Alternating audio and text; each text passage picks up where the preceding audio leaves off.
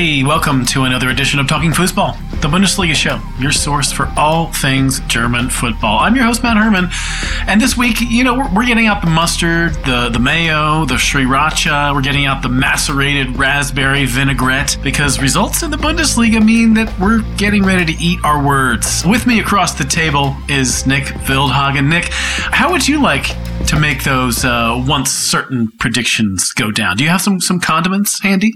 Uh, well, you know, it's sort of like going into a German cafe and ordering the Schwarzwälder Kirschtorte. And once you've done so, you look at the waitress with a knowing smile and say, Aber bitte mit Sahne. Please with whipped cream on top because, I mean, what this match day has thrown up is so good. You just need some icing on the cake, don't you? Yeah, yeah. I mean, I, I have to say that there were certain moments which, uh, you know, did not really resemble Schwarzwälder Torte and were a little bit tougher to swallow. But, um, you, you, know, I, have got other things in mind. This week, of course, we're going to be looking at uh, what the Bundesliga might look like in the future without the Revier Derby, the lay of the land in a wide open relegation battle, and ooh, lo and behold, a rejuvenated title race.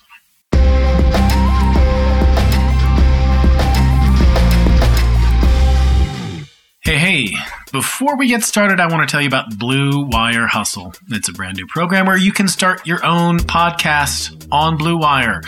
Uh, Hustle was created to give everybody the opportunity to take their podcast to the next level. Or if you want to host a podcast and don't know where to start, Hustle is the perfect place for you.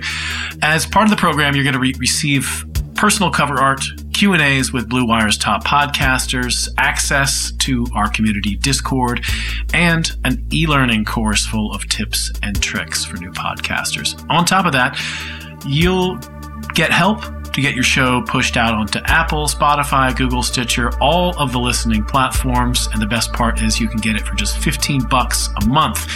That is pretty much the same rate as you're going to pay for a hosting site, uh, which would charge you just for the initial setup and, and housing your podcast. So, um, whether you're starting from scratch or if you have an existing show that you want to grow, Hustle is an open door to leveling up your sports podcasting experience. Uh, acceptance into this program, however, is limited. So um, if you're interested, turn in an application today. Uh, go to bwhustle.com slash join. Uh, check out the description box for this episode. You'll find more. You'll find a link, in fact, to where you can submit that application. But it is bwhustle.com slash join. Give it a go.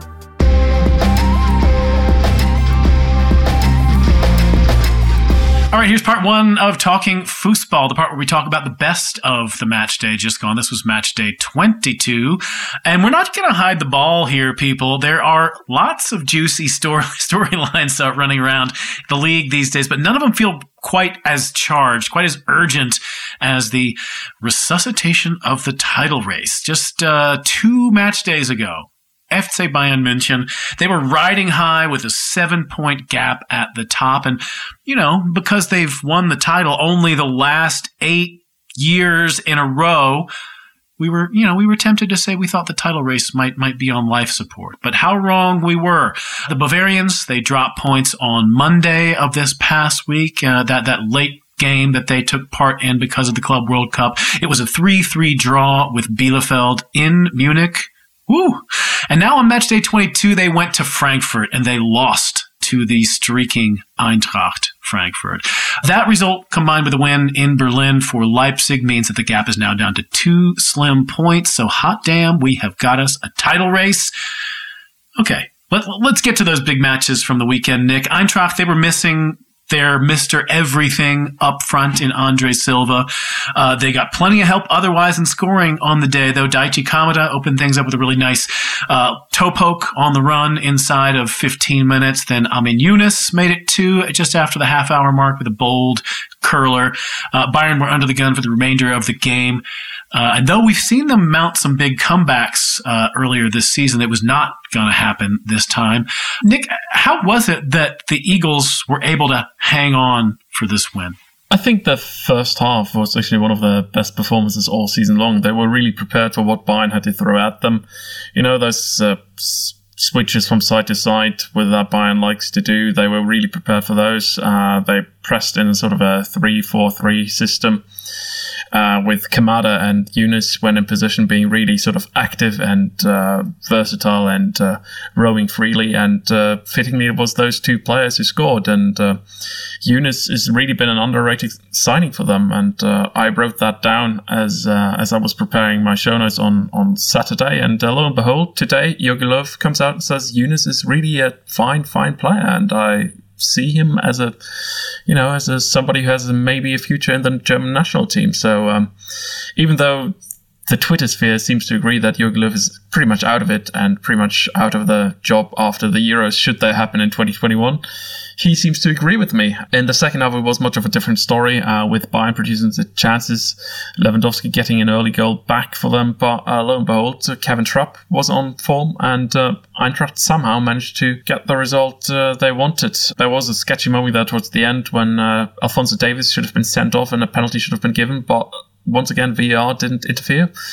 So in the end, you have to say it's probably a, the right result, and lo and behold, we do have a title race. Yay!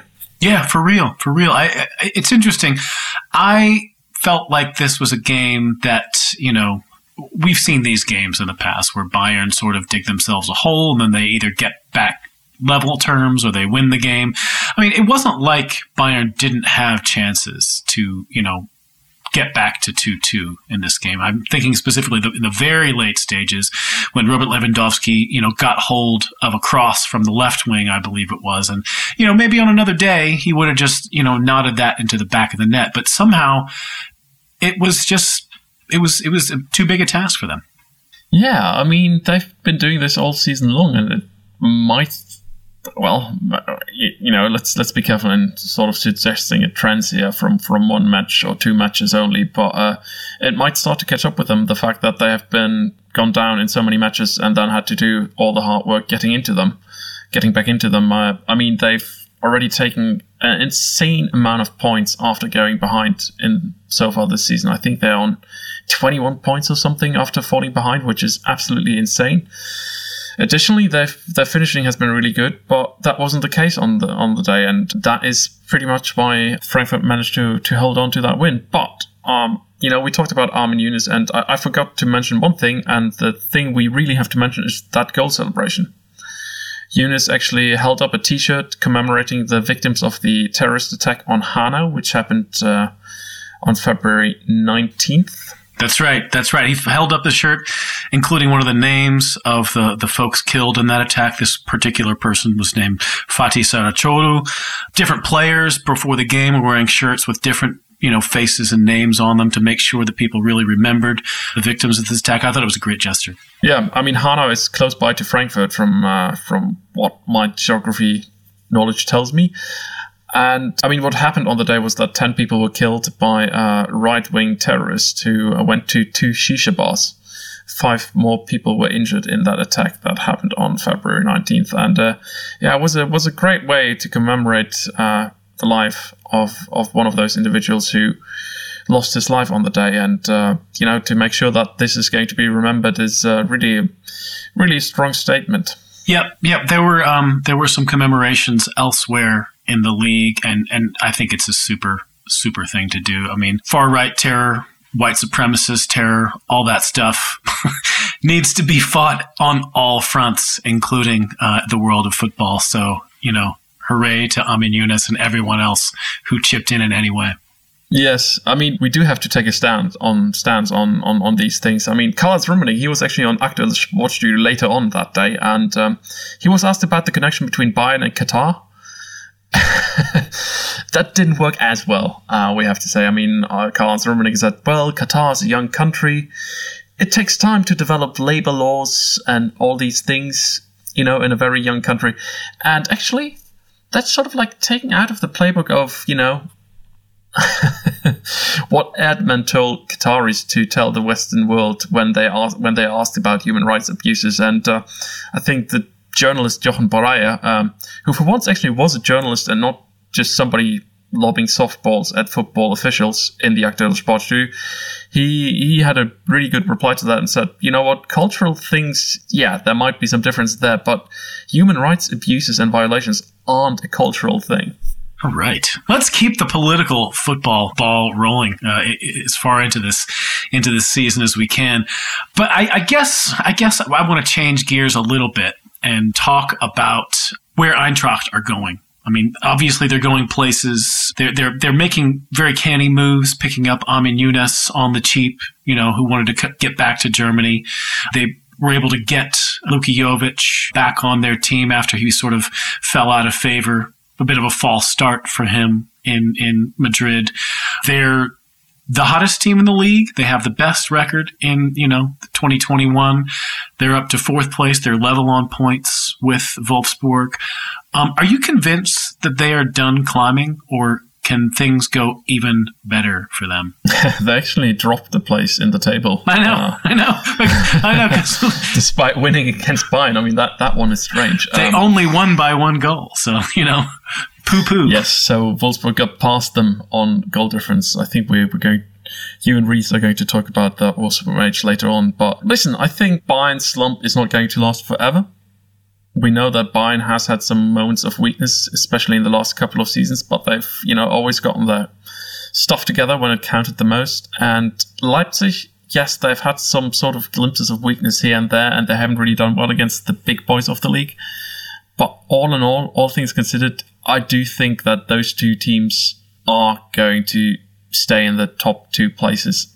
And it's for Fra- Frankfurt and Wolfsburg to stay up in third and fourth and uh, keep Bayer Leverkusen and Borussia Dortmund at bay. And uh, obviously, with six points ahead of them, it seems like a doable task right now. Yeah, I mean, I'm looking at the table too, and looking at uh, the fact that Frankfurt and Wolfsburg they only have five points to make up to catch Leipzig, and and of course seven in that case to to catch Bayern. I maybe maybe I'm just being a bit of a romantic here, but like I would love it if one of those two teams could actually get into the title race. And of course, you know, while we're here eating our words from from a couple of weeks ago, I mean, seven points, seven points, it, it, it, you can close that gap so quickly, especially when you have Bayern and Leipzig still involved in in European competition. I mean, Leipzig uh, didn't have have the best result last week.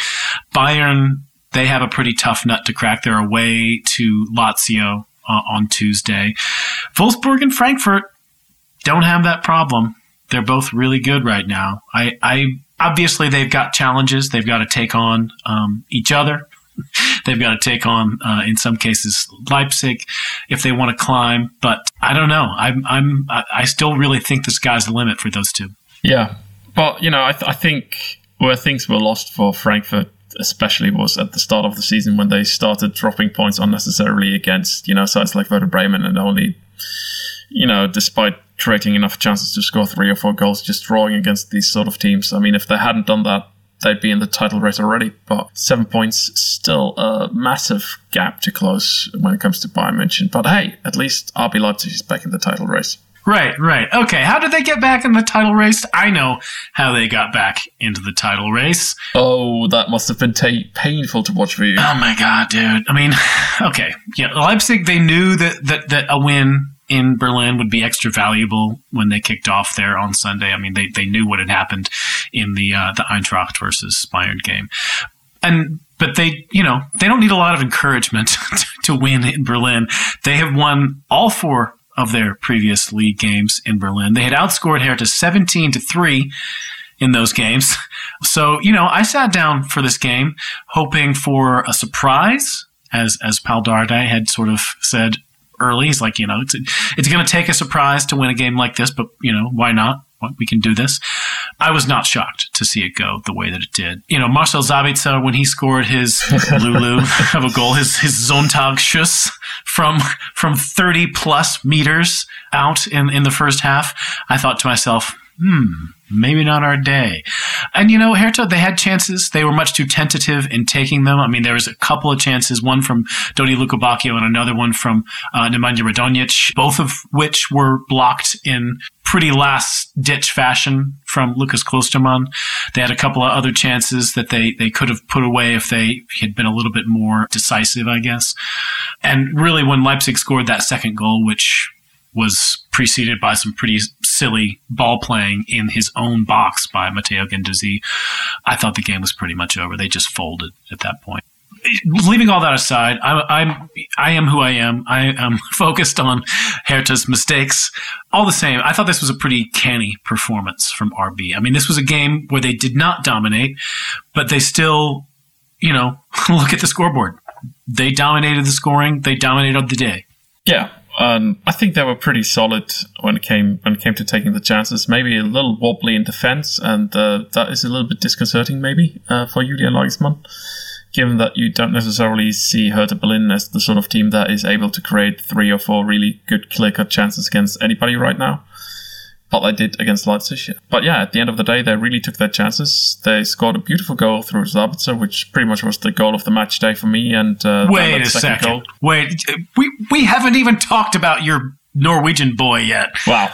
That was the goal of the match day? Uh, I've, I've tried to be impartial here. well, um, then I'll freak out about that in a few minutes. Just you wait. All right. Uh, I mean, we can we can put it up to to a vote. What was the goal of the match day? Was it Erling Haaland, which it was according to Matt, or was it Marcel Sabitzer? But I think it's it's uh, technically speaking, I think the Haaland goal was probably a little bit tougher to score. I I give you that. Um, but I, I'm a sucker for long range shots. Uh, you don't see them this often anymore.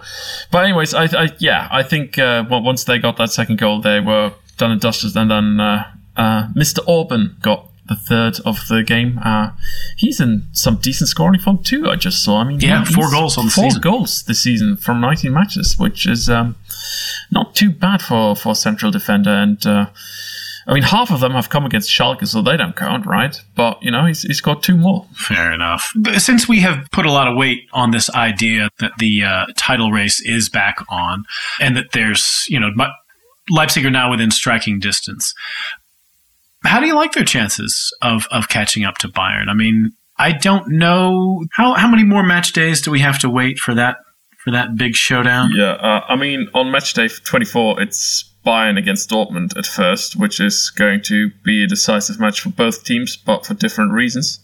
And uh, then it's all the way to match day 27.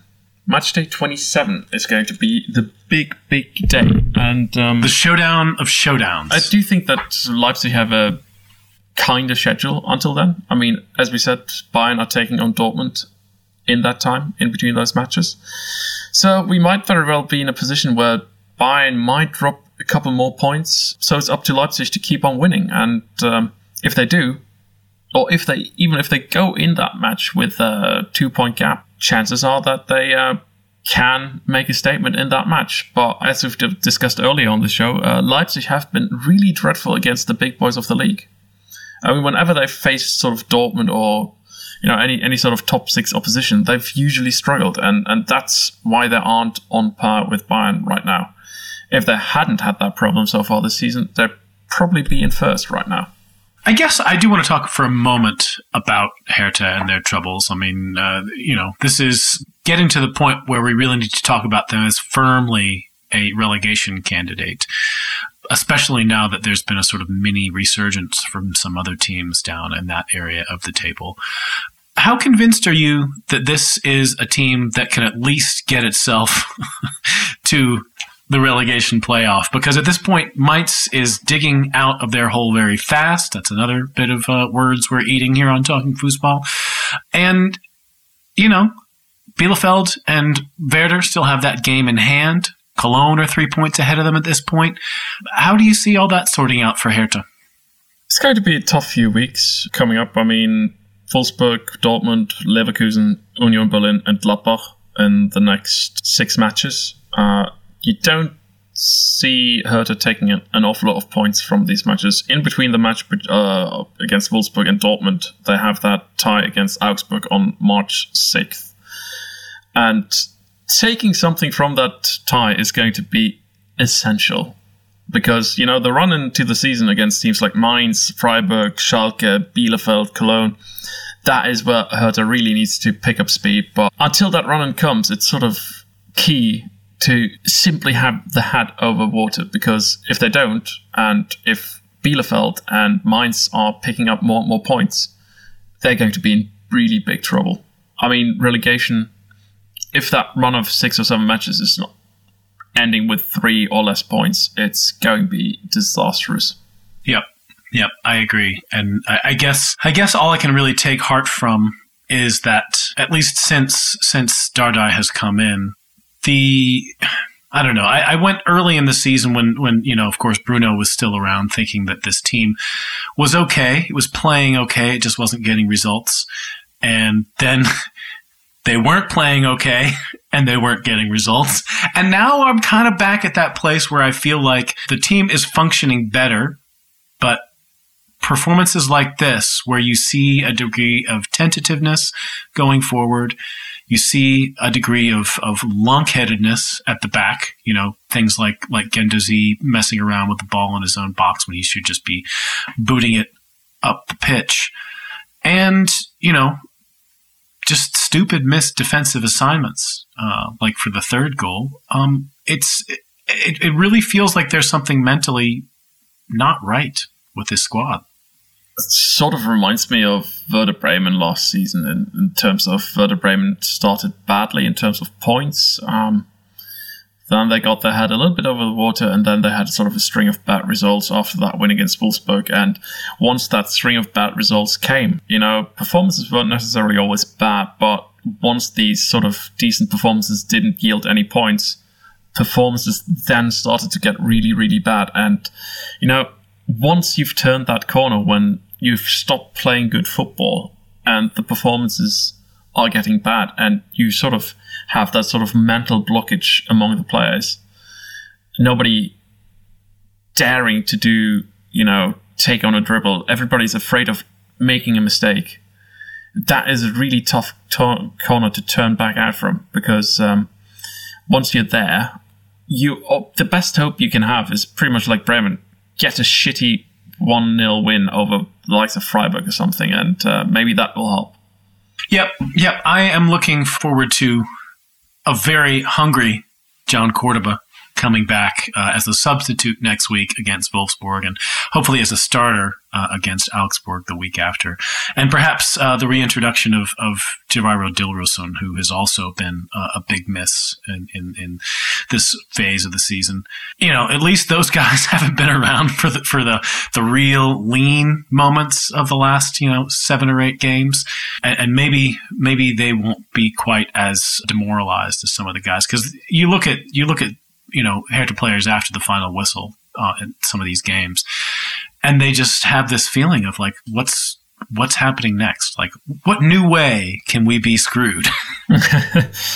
yeah, and you know, I feel so sorry for Rune Jarstein, who is you know such such a lovely, considerate considerate fella and. Uh, good goalkeeper, and he has really performed well over the last couple of games, uh, or ever since he's come back. And uh, he's just at the end of you know shots from Marcel Sabitzer from 32 yards out that um yeah he couldn't have kept that out or shots from Kingsley Coman that uh, you know incredible incredible I mean when it rains it pours because those goals were so unlikely from a statistical point of view to go in but yet they went in against Hertha yeah, let's just stop talking about that. Let's talk about the Revier Derby. It feels crazy, actually, to, to lead off a talking Fussball, you know, chronicling the results from from the week of the Revier Derby, and and like not lead off with that game. But it also it feels totally fitting at this point. I mean, we knew going into this match in Gales and Gelsenkirchen that there was a really high probability that this was going to be a blowout, but this game it just kind of felt sad. I mean, Schalke they lost by the dreaded 0-4 scoreline at home. Uh, they never really looked very likely to score in this game. They were just facing onslaught after onslaught from from from BVB. I mean, sometimes sometimes Dortmund just looked like they were playing downhill, just like rumbling toward toward the Schalke goal mouth. It also looked to me like a game that Schalke almost they looked like they were already in the second division. I mean, how are they going to fix this mess? Because I, I don't think we are going to eat our words that we think Schalke is, is as good as down. If you look historically at how teams have performed in the Bundesliga up until this point, up until match day 22, there's only one team that's gathered fewer points. uh, at this stage of the season, and that was Tasmania Berlin. Close, close friends with uh, Schalke 04 at this point. yes. Yeah, I mean, they, they didn't get that record of, uh, you know, going 31 matches without a win uh, in the Bundesliga, which, which Tasmania still proudly holds until this day. But um, other than that, I mean, they, you know, you wouldn't put it past Schalke at that point to do worse than Wuppertal did back in the 70s. And I think Wuppertal ended up with 14 points off if you calculate with the results with that three point rule. But yeah, I mean, every Schalke match these days seems to be a foregone conclusion. You just know that these guys are going to get out onto the pitch. Ralf Fährmann is going to pull off a couple of good saves, but they are going to break down in defense. They are likely to make uh, mistakes all over the pitch. They're likely to have some good spells of possession and some good spells of creating chances, but it's all going to be for naught. And um, at this point, it just seems like the players don't even believe that they are going to stay in the Bundesliga. They just seemingly go through the motions at this at this stage. And uh, I mean, even the, the fact that the ultras of Schalke came to the hotel, team hotel, for wanting to talk to the team, during the team talk which ended up with Jochen Schneider and Sascha Riether having to talk with them. And uh, I think Kolasinac and Fährmann also went out to chat with the fans ahead of the Revier Derby. That sounds like an uncomfortable but, moment. you know, even even with encouragement like that, uh, they, they weren't able to perform. And, uh, you know, um, some of some of the Dortmund officials had to leave the stadium early because there were some ultras coming and uh, wanted to have another chat after after the final whistle. So you know the fans are most definitely not on the side of this team anymore. Christian Gross hasn't managed to instill any sort of confidence or get any sort of change to that team. I mean, I can't I can't tell the difference between Schalke under Wagner, Baum, or Gross. I mean, yes, there are tactical nuances that are slightly different between those two three coaches, but at the end of the day, it's the it's the same rubbish all over again, isn't it? Yeah, yeah, and and you look ahead at the coming matches for Schalke, and you know, the gulf in quality or the gulf in, you know, form uh, for this team and, and just about everybody else, you just don't look at any matches like that they hold very much hope for points. I mean, even even in a couple of match days from now, when they are at home against Mainz, I mean, you just think about the way that those two teams are playing right now, and I don't fancy it. I don't think that they're going to win that game. I don't think they're even going to draw it. No, I, I, think I think it's one of those matches where Mainz is actually starting to, uh, you know, maybe climb past Bielefeld, maybe even Hertha in the table. Sure. I am just I'm very interested to see what Schalke do going forward. I mean, it's already clear that Jochen Schneider is going to be stepping out. He said he's leaving at the end of the season. I can't imagine that a good six or seven of the players who are pretty central to this squad either have the interest or, you know, Schalke, the financial interest in playing for Schalke in the second division. This is going to be a really big mess. And it's going to be not only a big mess for Schalke, but it's going to be a big mess for the Bundesliga. This is, this is a big, big club. I mean, you can say you know, lots of different things about the way that they've performed in recent years, but like the numbers speak for themselves. They have a ton of fans. They have a ton of members. They sell a ton of shirts. There's not going to be a Revier Derby uh, for the next year or two or three, depending on how things turn out. This this is terrible. I mean, they they they are the team with the I think the third biggest turnover in the Bundesliga. I mean, if we want to put this into sort of Premier League terms, for instance, it's sort of like if uh, you know Arsenal went down. It's that big a mess, or even better, Atletico Madrid in Spain went down. In terms of where Schalke should be when it comes to the turnover, the fan base, they should be competing for Champions League places year in and year out, and they've been massively underperforming despite paying good wages I mean, we are going to do a Soccernomics podcast in the not too distant future, hopefully. And you know, when you when you look at Schalke's numbers in terms of the turnover, in terms of what they pay in wages, in terms of what they've spent on transfers, they should be up there. They, you know, but despite that, they haven't really had a good season for ages now. And uh, this is sort of the culmination of the sporting, the the planning of. Uh, how the squad planning being a mess, the leadership being a mess, it's just all culminating in this sort of dreadful season that is record breaking for all the wrong reasons. Yep. Let, us talk about Dortmund a little bit before we leave this game, this set of stories behind. You know, I, I, I sort of set up and, in when I was introducing this game that I really thought that they looked pretty slick at time and at times in this game. Uh, I'm thinking specifically of uh, Raphaël Guerreiro's goal that he you know played that nice one two with uh, Marco Reus in the build up for. I'm yeah, thinking that, also. That- that was sort of like a typical goal to concede for Schalke because at that point they actually had a really good five or six, seven minutes and they sort of started creating half chances. Uh, Matthew Hoppe even uh, robbing the ball of Mats Hummels in the box. Error was a little bit too too narrow for him to to get a decent crack at goal, but nevertheless, Hitz had to pull off a save. And you sort of started thinking, hmm, maybe, just maybe, they can pull one back and then just, yeah, cold shower. Yeah done and dusted. It was all over. Yeah, not two one, folks. It's three 0 But I think I think you know what we really need to talk about. Even though I don't want to take anything away from from the fourth goal from uh, Haaland, which was a picture of determination, or even you know the opening goal from Jadon Sancho, which you know is it was a picture of picture. Schalke's defending. well, and, and also just he, the way that he was able to just pick his spot and execute, like that was just you know somebody who's who who really has a great shooting technique and is given a moment to uh, you know contemplate. But goal number two, goal number two. Yes, my lord.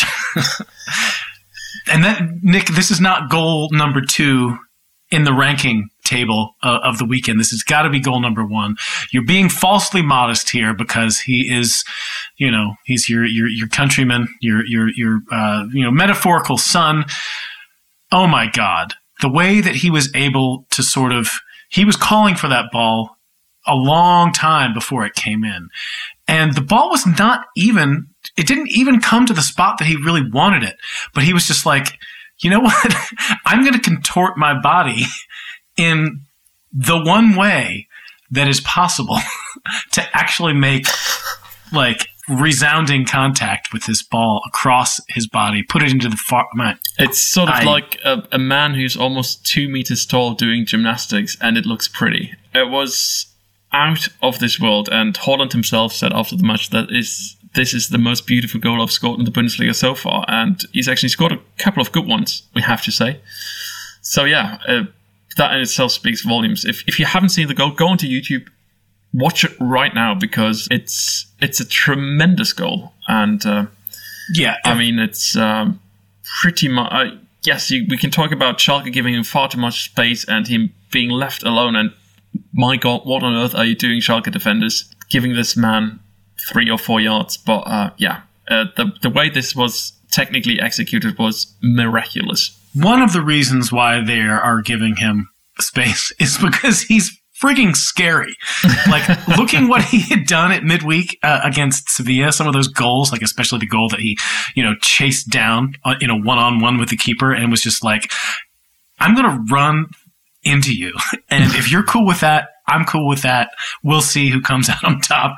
Like his physical presence is is just fearsome. And I, I, feel like at the moment when he's in really, really great scoring form and he's putting his body into these uncomfortable positions, both for himself and for the defenders, this is this is the Haaland that creates problems in every single game that he plays in. I mean, I hope that he cools off before, you know, match day what, twenty four? But I, I, I don't think he will. No, I mean, well, he's on 17 goals right now, and um, Robert Lewandowski might might take home the the Torjägerkanone, but uh, my my word, um, if if Dortmund don't qualify for the top four, it's not going to be because of Haaland's performances in front of goal, because that one, if if that place isn't isn't a couple, uh, if Dortmund don't don't reach that spot, it's pretty much down to their crappy defending this season. Yeah, how many points they what have? Uh, how many points back are they? Six, six points. Six points off of the top four. That is pretty ominous in my book, especially, especially. I mean, well, it's sort of I like mean, right now it looks really dark, but uh, it takes only one slip up by one of those two teams, by Wolfsburg or Frankfurt. I mean, a surprise loss by Frankfurt against Werder Bremen on on Friday. It won't happen. Oh yeah, and they but- and they got they've got Frankfurt, they've got Leipzig, they've got Wolfsburg all before the end of the season. I mean that if if they if they can get good results in those games, then then Yeah, you know I mean, there's there's there's still a lot to play for, for for Dortmund, and they sort of still have it in their own hands. But having said that, um, no more slip ups because um, any more slip ups and this gap increasing, that's pretty much going to be the end of that push for the Champions League. Yeah, and and you know, I think one of the things that's sort of uh, at stake here, not only because Dortmund is is basically a perennial Champions League team, they sort of seem to run their their club on the basis that they're going to be there every year, and you know they usually are. It also has to do with the subtext of you know the fact that they have a new coach coming in who I cannot imagine doesn't see himself as a Champions League coach. Of course, we're talking about Marco Rose. He is coming over from the other Borussia. He, he made his decision to join Dortmund just hours before we were set to post last week's Talking Fußball. So obviously, we've got a little bit of a bone to pick with with Mr. Rose, and it also so appears did that the football. From the press conference. It seems. Yeah, for for real, for real. I'm, you know, I'm I'm actually not nowhere near as frustrated with him as as Max Eberl, but you know, just slightly. But the football gods are are not smiling upon uh, Marco Rose at the moment. Um, he, you, of course, rotated the team quite a lot. Lost at home to Cologne in the derby two match days ago. Squeezed out a draw in Wolfsburg last week, but uh, you know definitely looked second best in that game. And then this week they lost at home again uh, to a relegation candidate. Was this, was Mainz 05. It was a 2-1 win for them. Uh, they scored late to break a uh, 1-1 deadlock that had stood, uh, you know, since midway through the first half. Nick, am I reading too much into this mini slump from from Gladbach, or you know, might there be actual issues underlying this?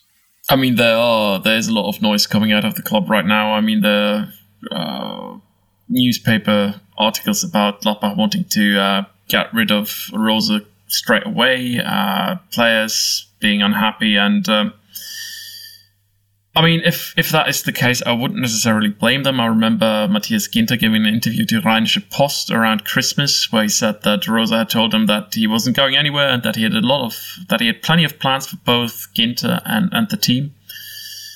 And you know, once you tell that to your players and then betray the trust in the fashion that he's just done, yeah, I could see why why players are going to be pissed off. But the players themselves have stated unequivocally after the match that this isn't the case.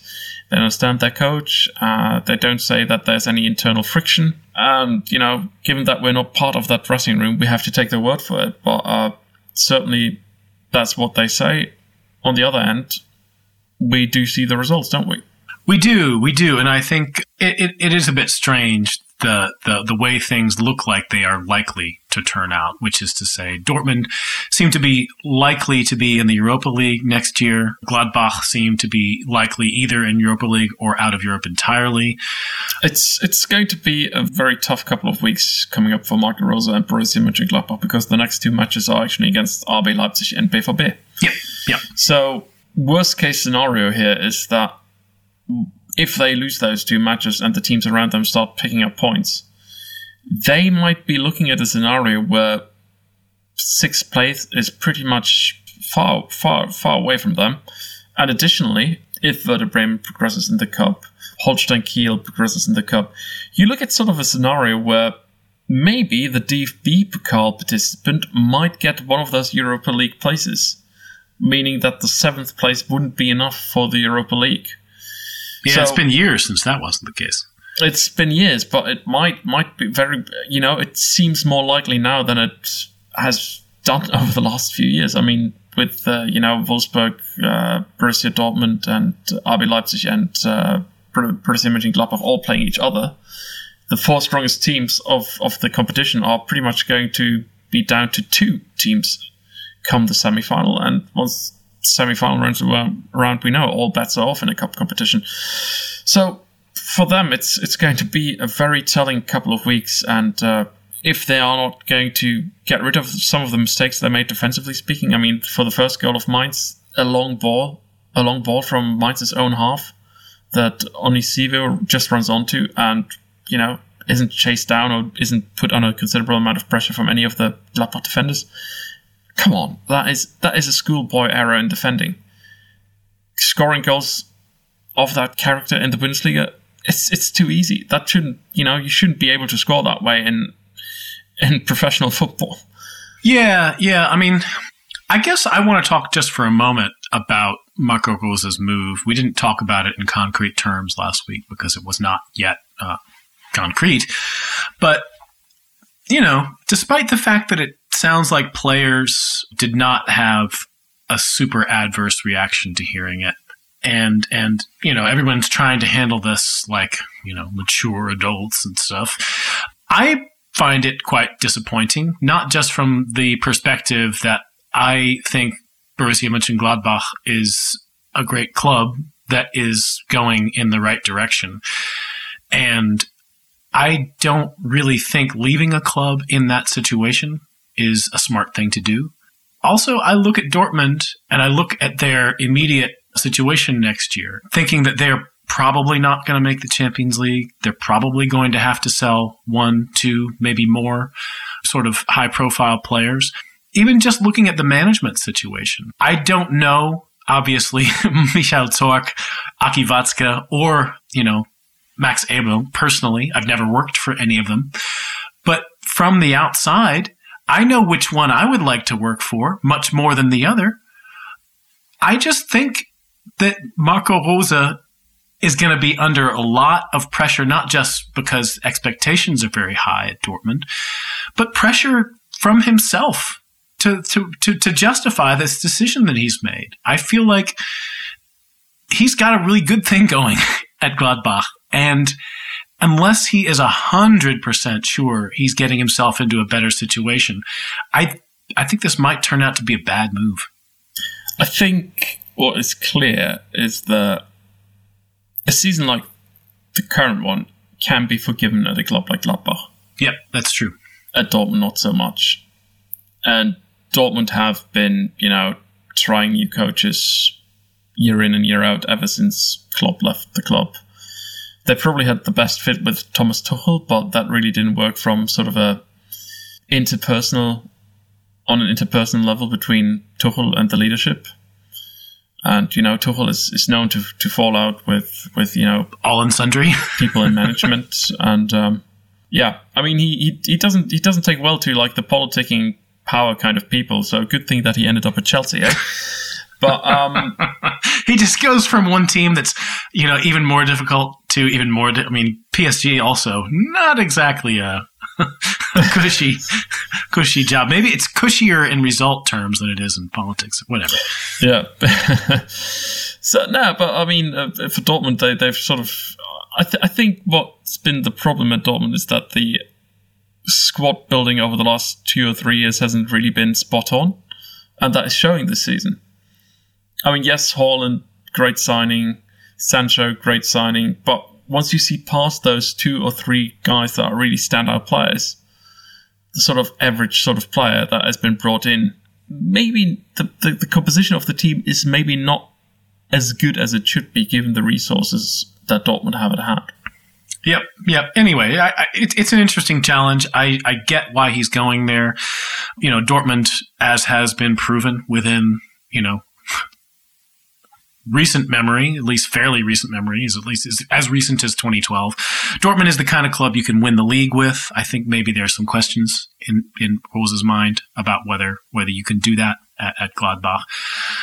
Whatever. Let, let's let's talk briefly about Mainz before we uh, take a break. They're onto something good right? I mean, this, this, we we pronounced them dead at a certain point in time when they were, you know, almost exactly as bad off as as Schalke, and man, that's that's really changed. They're they're getting results. They're playing well. This is this is a new Mainz. Yeah, I mean, Bo Svensson has really rejuvenated that team, and uh, I mean, you could say Martin Schmidt and Christian Heidel doing the business there with their signings, but obviously um, some of the signings like Da Costa and uh, Dominik Kohr were the work of the old scouting team that was working uh, for for the former coach uh, Lichter and, and the former sporting director Rouven Schröder. So credit where credit is due. Um, but yeah, I mean, the team seems to be up for it. They are a nasty opponent to play against.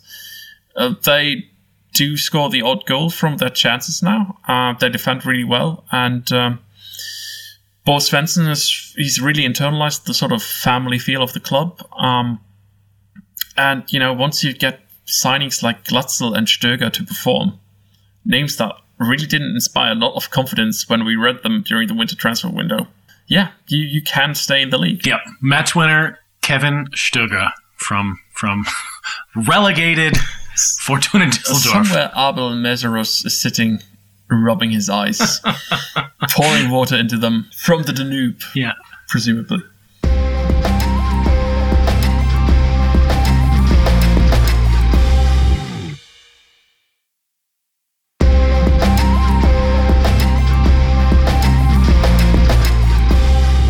We are back with uh, part two of Talking Fussball, the part where we talk about the rest of the match day just gone. This is match day 22. Well, we've got a few more games to talk about. We're going to talk about them pretty quick because we talked a lot already. But, you know, uh, talking is the first word in Talking Fussball.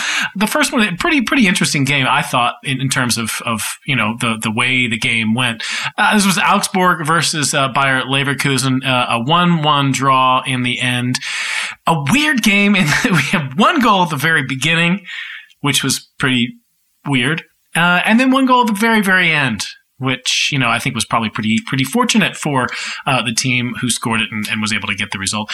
Do you want to sort of fill in the blanks here for us, Nick? Uh, yeah, Niklas Lomb, my God, uh, goalkeeper for for Augsburg. Your fellow Niklas, mm, the fellow Niklas, goalkeeper for Bayer Leverkusen, uh, just uh, completely mishit that ball. it ended up in Florian Niederlechner's feet. That was, I think, in the fourth or fifth minute, uh, giving Augsburg a really early lead. And, you know, given that Augsburg had played Leverkusen on 19 occasions without winning a single time, they sort of were eyeing their chance to, to get that first win. And it looked really good for most of the matches. Leverkusen produced cross after cross after cross, not really creating an awful lot of danger.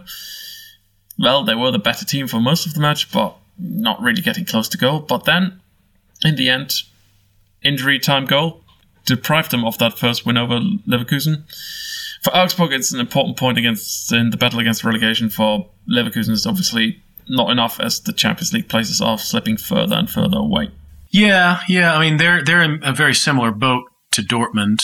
They're five points off of the Champions League spots instead of six, which I guess is a little bit better.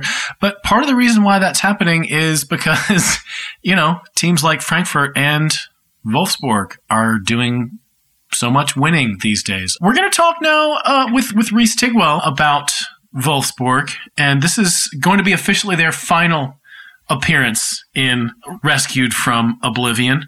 We'll talk about why in just a second here.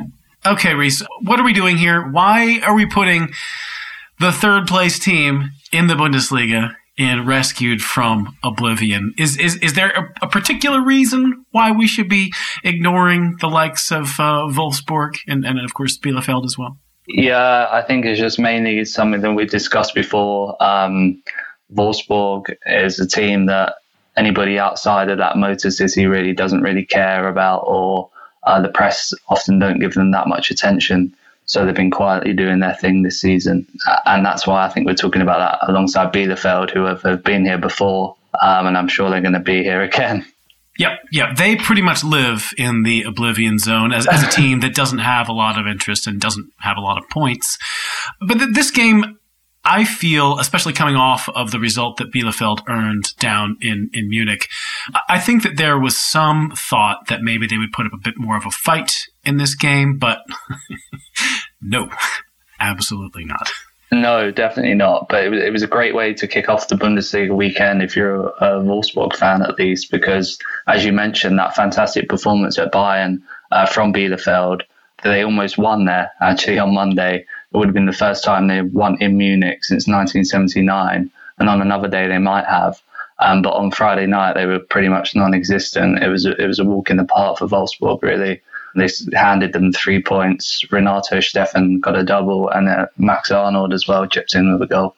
Yeah, yeah, it's interesting you bring up uh, Renato Steffen. He did score two goals, but there was also a beautiful moment. I think after he scored his second goal, he went over to give Wout Weghorst a hug, and the difference in height between those two guys was, you know, I mean, Renato Steffen, the top of his head comes up to like where the badge is on on Weghorst jersey. So, you know, he, he just he had the, the kid from the youth team in, and he's showing him a nice nice time.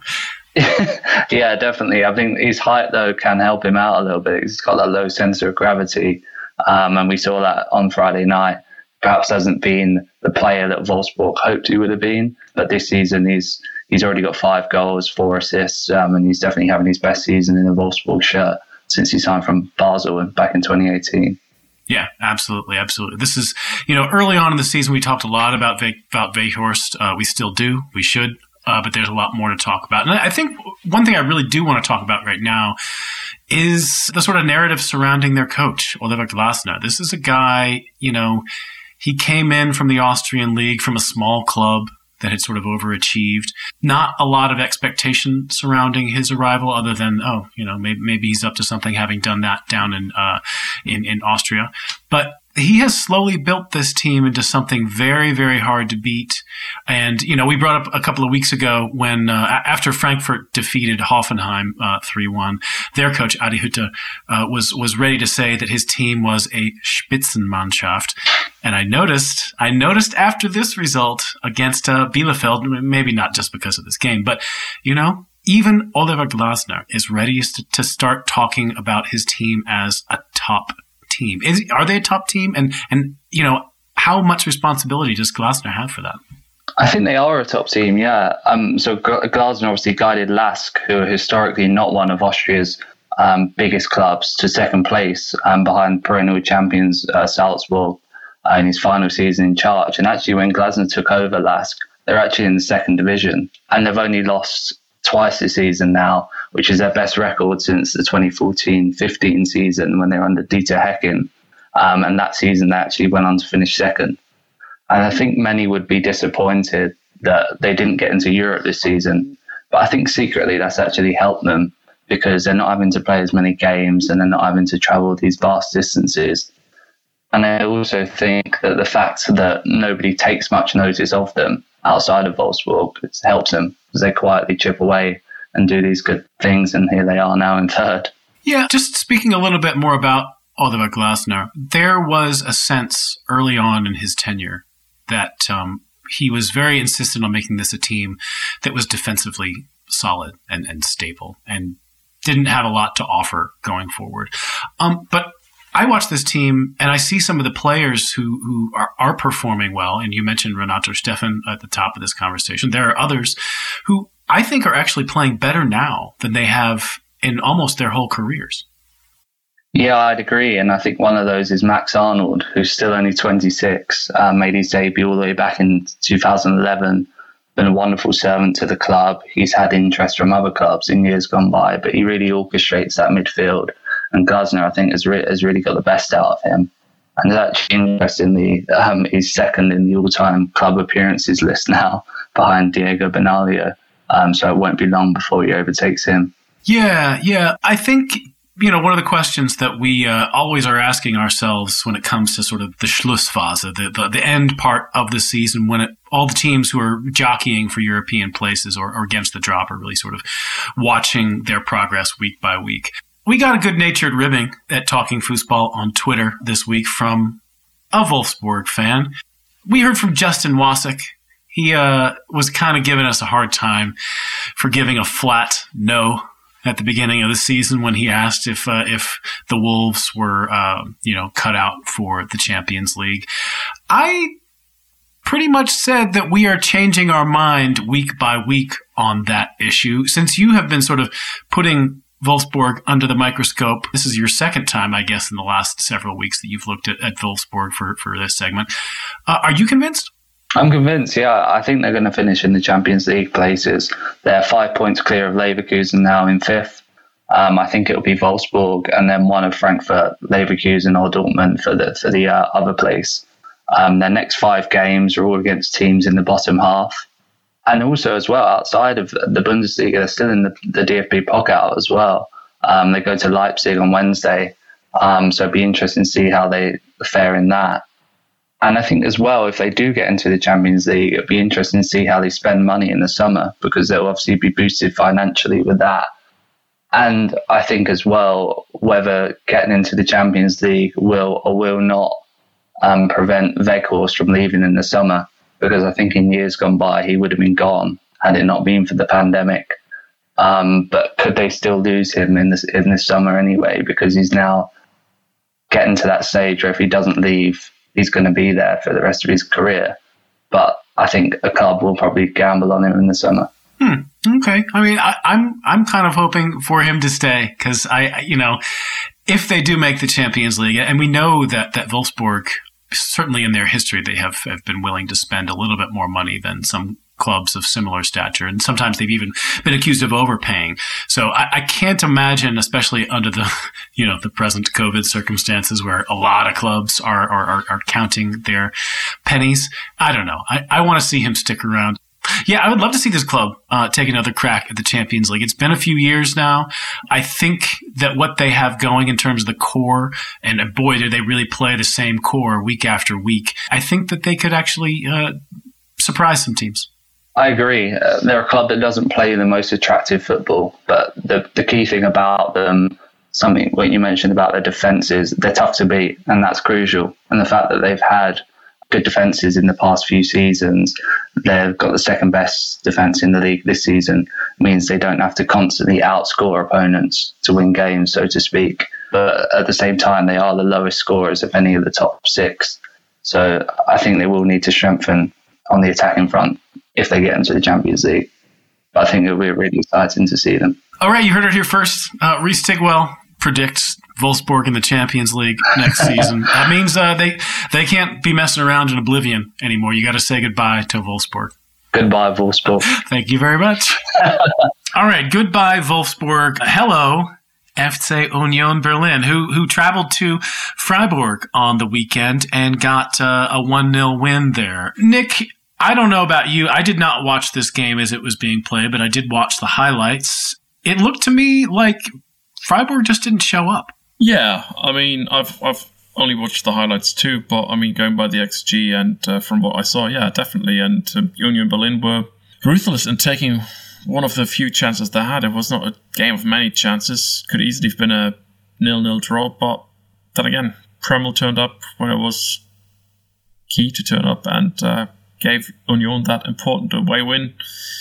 And now they pretty much can say relegation is over for us. We can concentrate on finishing as high up the table as we want. And uh, Max Kruse actually said in an interview on a podcast that, you know, he thinks they are going to finish in seventh. But obviously, the fight against relegation is the most important aim for the club as they haven't gathered those magical 40 points yet. But you know, from that mindset, you can can you can read out that the players are obviously they're looking rather up the table and not downwards. Yeah, it looked uh, it looked in some of the, the footage from this game. Yeah, it looked like the two uh, coaches in this game, uh, Christian Streich and uh, Urs Fischer, were really uh, big fans of each other. Uh, they, you, they they were kind of I don't know if they were breaking Corona protocols, but they were like you know practically cheek to cheek talking to each other. What what do they what do they have in common? I think Christian Streich has followed Swiss football quite quite a lot over the years, and he spoke to Kicker and said, you know, uh, Urs Fischer is really an underrated coach in terms of what he's accomplished. Um, he's he hasn't always been appreciated for what he's been accomplished, especially when he was coaching Basel in Switzerland. And you know, he made those remarks uh, when Kicker told him that the two coaches who were going up against each other in this match were actually the coaches who've been rated as the two best coaches in Germany right now by Kickers readers. You know, both of them had the. I think Urs Fischer had just a decimal. His grade was just a decimal better than Streich's. So, according to Kickers readers, these two are the best coaches in, in the country right now. And uh, going by the results, you can see why. I mean, we kind of just addressed me and Reese that like Oliver Glasner is also staring kickers readers in the face, but that, that makes sense. Nobody likes Wolfsburg. they don't want to vote for them. yeah, nobody does. Uh, all right, let's talk about Cologne and uh, VfB Stuttgart for a moment. You know, VfB Stuttgart obviously have been overachieving. Cologne have been underachieving. Yet this was not a walkover for Stuttgart. They they uh, they got their one 0 win in Cologne, but um, they did not have the best day. Let's just say. No, I think uh, there probably was some tense moment in that garage in New Jersey where the Matarazzo clan are watching VfB's matches. But well, in the end, it turned out that all you need is a, a good crosser of the ball in, in Sosa, and you need a great finisher in Kalajdzic, and that made the difference. Tense match, and in the end, uh, the team that deserved it slightly more won it. And to put the icing on the cake, Matarazzo has extended his contract at the club until 2024. Yeah, yeah, and he was, you know, super, super low key and sheepish about his uh, his contract extension in his comments after the game. I think maybe that had to do with uh, the the modesty that the somewhat lackluster performance from his team uh, uh, demanded. He didn't want to sound too overjoyed about you know getting paid for another few years after the team had squeaked past Cologne. But uh, I find him a really uh, in- endearing figure. I mean, he's he's not the most effusive interview, but he is a very down to earth guy who who comes across when he talks like he's just a, a, a, guy talking and he's not he's not some sort of uh, you know motivational guru blowing smoke. I mean he's he's got a degree from columbia university. As as the, every uh, single announcer likes to remind us in every single game. Yeah but you know but but you know what they don't remind you of is, is the fact that instead of going into investment banking we by now could have had a house in the hamptons or whatever investment bankers in new york do. Well they do have a house in the hamptons. That's what they do. Instead of having no soul, he decided to, to, coach football instead. He went to Europe to play in the Oberliga and stuff.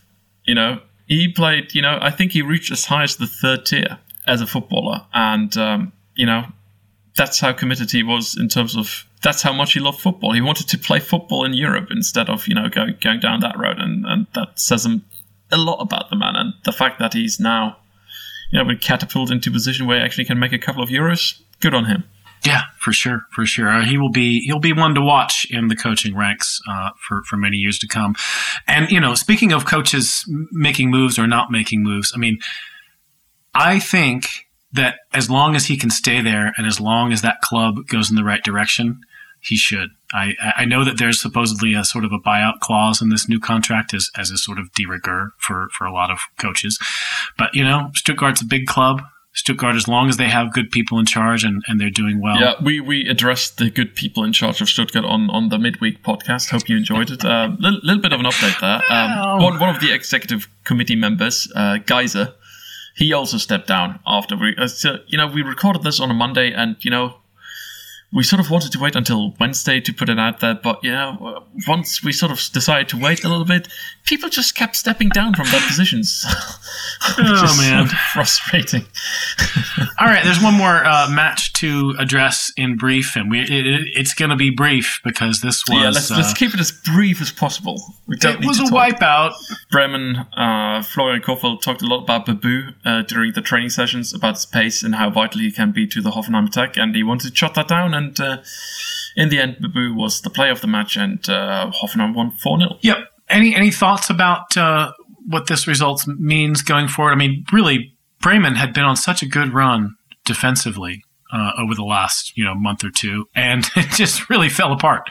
Yeah, uh, go, going going into that match day, they were actually on par with Wolfsburg for the best defense in 2021. Obviously, that ended rather abruptly. Well, listen, it's sort of the it's the sort of setback that you should expect from a side like Werder, because in terms of the quality on the pitch, it's not really there.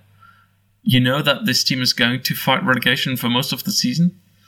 Right now, they are still in a comfortable position with five points ahead of the relegation spots and a game in hand. And obviously, what's going to be important is those matches against Cologne and Bielefeld coming up because points in those matches are going to be key to just keep that relegation threat at bay. Because obviously, the matches against Eintracht Frankfurt on Friday and uh, two weeks later against Bayern München are probably not the sort of matches where Werder should expect to take any points. Yeah, yeah. I very much look. I look at the table right now, and I mean, Bremen are in 12th. And I look basically everyone from Bremen on down. I mean, Schalke, they're, they're already gone. We don't need to talk about them. But I kind of look at Mainz, Bielefeld, Hertha, Cologne, Augsburg, Bremen. Like, none of them are very good.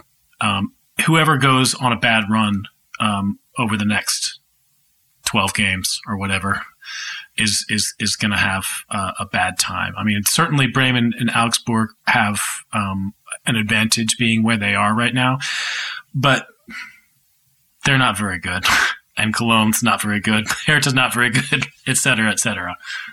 I think I think the the advantage for Bremen and Augsburg is the fact that those two teams need basically 12 points from the next 12 matches.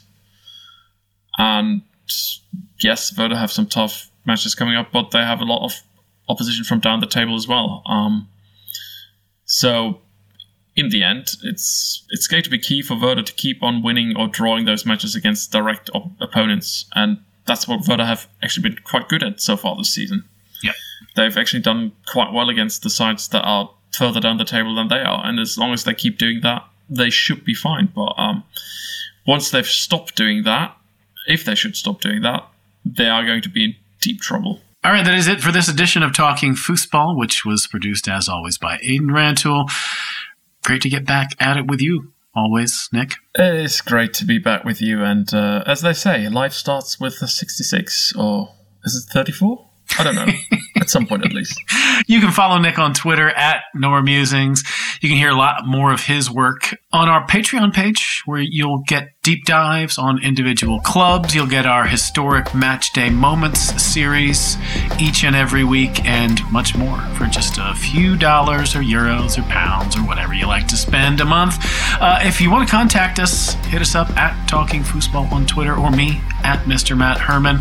Do subscribe to the podcast wherever you get your pods. Tell your friends about us. Give us a nice review. Visit some next to Montreal.